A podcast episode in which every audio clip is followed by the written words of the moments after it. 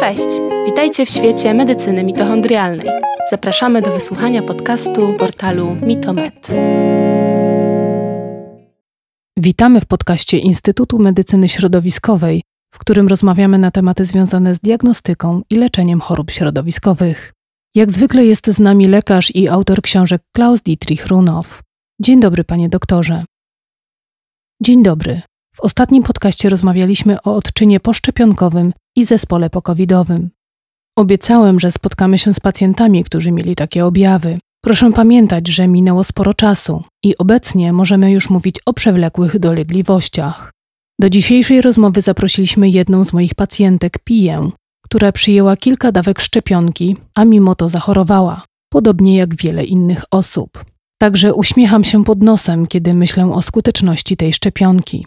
Po zaszczepieniu i po przebyciu choroby pojawiły się u niej pewne objawy, a stare dolegliwości wróciły ze zdwojoną siłą. Dlatego myślę, że dzisiejszy temat jest niezwykle interesujący. Będziemy mówić o zespole jelita drażliwego. Brzmi bardzo prosto jelito drażliwe. W Niemczech na zespół jelita drażliwego cierpi 7 milionów ludzi i nikt tak naprawdę nie wie, co się za tą chorobą kryje. Pio, chciałbym Cię spytać, jakie miałaś doświadczenia w tym kontekście w przeszłości? Co doprowadziło do powstania u Ciebie dolegliwości? Na początek może przedstaw się słuchaczom, żeby dowiedzieli się czegoś więcej o Tobie. Oczywiście, dzień dobry. Na imię mam Pija, mam 22 lata, wkrótce skończę 23. Przez długi czas mieszkałam w Hamburgu, gdzie zrobiłam studia licencjackie. Potem przeprowadziłam się do Danii, pracowałam dla firmy modowej na stanowisku produkt menadżera. Miałam na co dzień dużo stresu. Wiele się wokół mnie zmieniało, poznawałam nowych ludzi. Teraz jestem z powrotem tutaj w Wolfhagen, a w przyszłym miesiącu lecę do Stanów Zjednoczonych. Świetnie, dziękuję. Jesteś bardzo aktywna, choć kiedy zgłosiłaś się do nas po raz pierwszy, wcale taka aktywna nie byłaś. Miałaś poważne dolegliwości. Rok temu rozpoczęliśmy u ciebie terapię kroplówkową. Zrobiliśmy diagnostykę. Gdybyś mogła opisać słuchaczom, jak się wtedy czułaś. Czułam się naprawdę bardzo źle. Miałam mnóstwo różnych dolegliwości, wszystko mnie bolało. Byłam mega wyczerpana, zmęczona, miałam problemy z koncentracją, ataki migreny, bóle głowy, a największym problemem były skurcze brzucha, bóle brzucha i nudności. Nie mogłam się załatwić. Ciągle walczyłam z biegunką na przemian z zaparciami, wymiotowałam.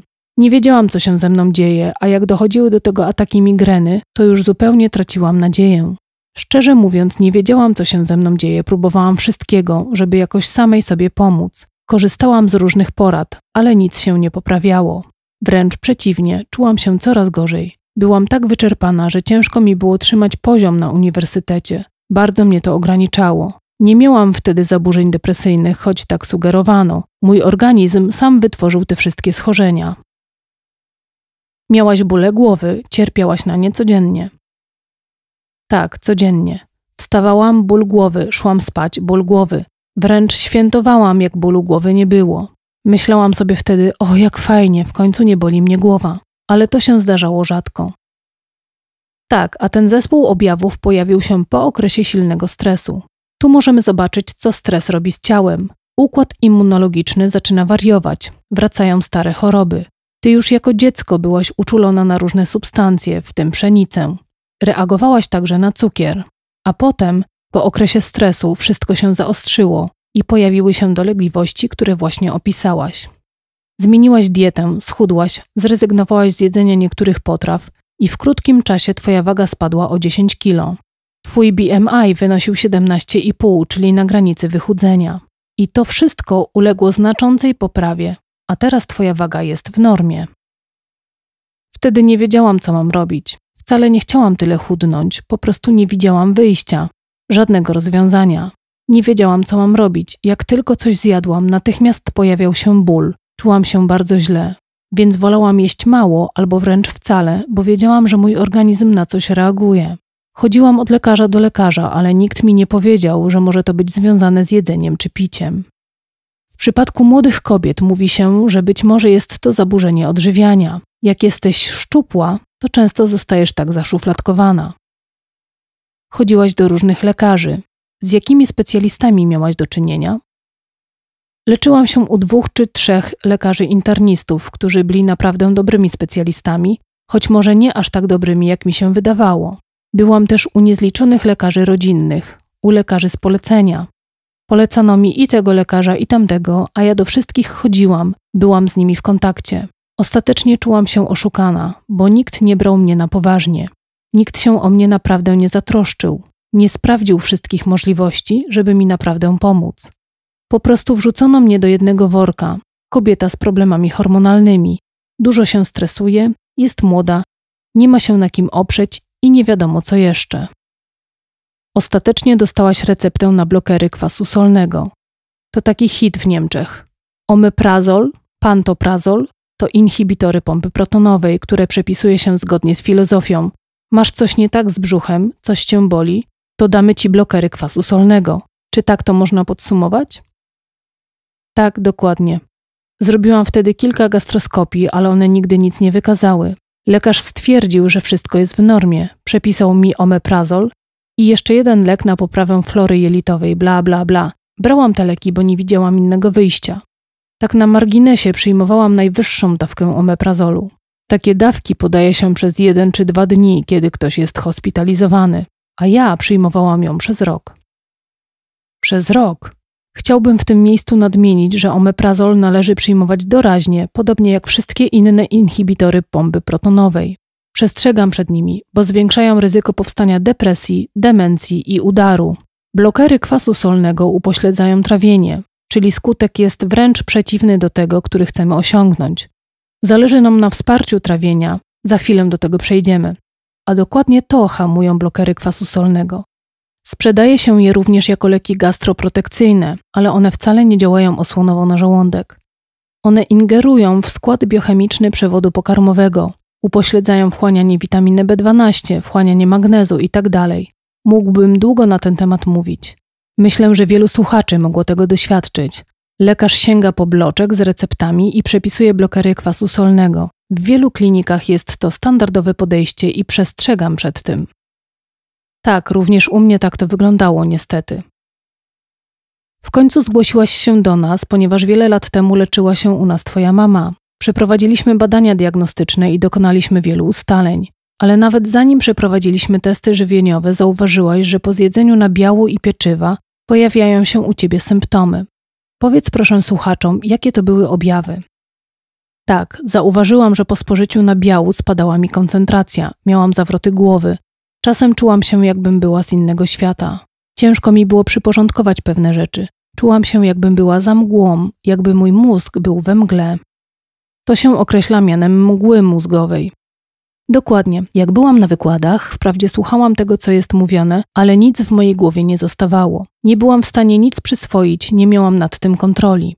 Było mi strasznie ciężko, a po zjedzeniu wołowiny czy marchewki pod różnymi postaciami, jako sałatki czy jako ciasta marchewkowego, mogłam od razu się pożegnać, musiałam się położyć spać. Czułam się bardzo wyczerpana i drażliwa. Cokolwiek ktoś do mnie powiedział, natychmiast reagowałam nerwowo. A przecież wcale taka nie jestem. Zauważyłam, że tak się dzieje po zjedzeniu tych produktów. Nie było innego wyjścia. A kiedy podzieliłam się tą obserwacją z moim lekarzem, Uznał, że jestem stuknięta. Powiedział, że nie ma takiej możliwości, ponieważ zrobili testy oddechowe na nietolerancję laktozy, fruktozy i pszenicy. Czyli standardowe testy, które są też ważne, warto je przeprowadzić. Ale nam chodzi o coś więcej niż tylko o nietolerancję laktozy. Te badania nie pokazują powiązania między jelitami a mózgiem. Leaky gut, leaky brain, tymi tematami zajmujemy się w tym roku. W czerwcu we Frankfurcie odbędzie się spotkanie ze specjalistą z zakresu immunologii z Los Angeles, który przez całe swoje życie zajmował się tematyką procesów immunologicznych, przewodu pokarmowego, wpływu na układ nerwowy i mózg. Warto intensywnie się tym zająć, żeby pomóc pacjentom uporać się z objawami. W Twoim przypadku udało nam się zrobić pewne postępy.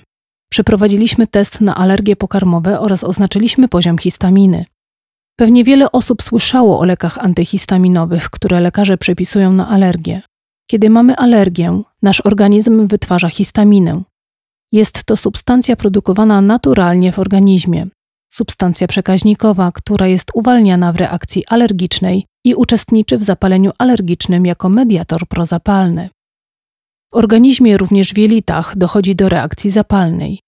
Histamina może wywoływać przyspieszone bicie serca, biegunkę lub powodować zmiany nastroju, ponieważ jest neuroprzekaźnikiem, czyli substancją przekaźnikową w mózgu, w naszym układzie limbicznym, w ośrodku odpowiedzialnym za emocje. Właśnie bardzo ładnie to opisałaś, jak zmienia się nastrój. Jedna osoba staje się bardziej agresywna, druga robi się smutna. Myślę, że warto o tym pamiętać. Dlatego regularnie badamy krew pacjentów. Chcę wiedzieć, czy pacjent ma problemy z histaminą, bo jeśli tak, to możemy zaproponować bardzo dobre metody leczenia. Podajemy w takich przypadkach witaminę C i kwercetynę, substancję roślinną, która w naturalny sposób hamuje wydzielanie histaminy. To tak na marginesie. Ponadto stwierdzono u ciebie niedobór witaminy D3. Często mówi się, że wystarczy wyjść na świeże powietrze, na słońce i nie trzeba dodatkowo brać witamin. My pracujemy z substancjami odżywczymi, z którymi ty też masz swoje doświadczenia. Przyjmowałaś substancje odżywcze, w międzyczasie ponownie miałaś dużo stresu w życiu, w dużym napięciu pisałaś licencjat. Może sama o tym powiesz? Czy substancje odżywcze ci pomogły, czy raczej uważasz, że były zupełnie niepotrzebne? Substancje odżywcze bardzo mi pomogły. Byłam super zaskoczona również tym, jak świetnie poradziłam sobie z tym wszystkim, jak byłam w stanie przejść przez cały trudny okres stresu bez najmniejszych problemów. To było niesamowite. Nawet ludzie z boku prawili mi komplementy. Och, wyglądasz świetnie. W ogóle nie widać po tobie, że masz tyle stresu w życiu. Akurat pisałam wtedy pracę licencjacką, a do tego pracowałam po 8-9 godzin dziennie w nowo powstałej firmie. Miałam też jeszcze inną pracę. Podróżowałam do Danii, żeby odwiedzić mojego chłopaka, bo mamy związek na odległość. Także bardzo wiele czynników stresu, które wcześniej wywoływały u mnie duże napięcie, a tym razem miałam wrażenie, że świetnie sobie ze wszystkim radzę. Uprawiam sport i potrafię zachować dobrą równowagę. Nie popadałam w ekstrema, tylko rzeczywiście zachowałam równowagę i prowadziłam w cudzysłowie normalne życie, bez ograniczeń związanych chociażby z dolegliwościami ze strony brzucha. Czułam się naprawdę świetnie. Nawet zdarzało mi się czasem zjeść pieczywo, może z raz w miesiącu, ale dzięki przyjmowanym tabletkom, suplementom diety, czy innymi słowy, dzięki substancjom odżywczym, radziłam sobie wspaniale i nie miałam żadnych dolegliwości. Przez cały rok nie miałam ani jednego skurczu brzucha, tak jak poprzednio. Czyli zupełnie nie wygląda to na depresję. Nie, zupełnie nie, szaleństwo.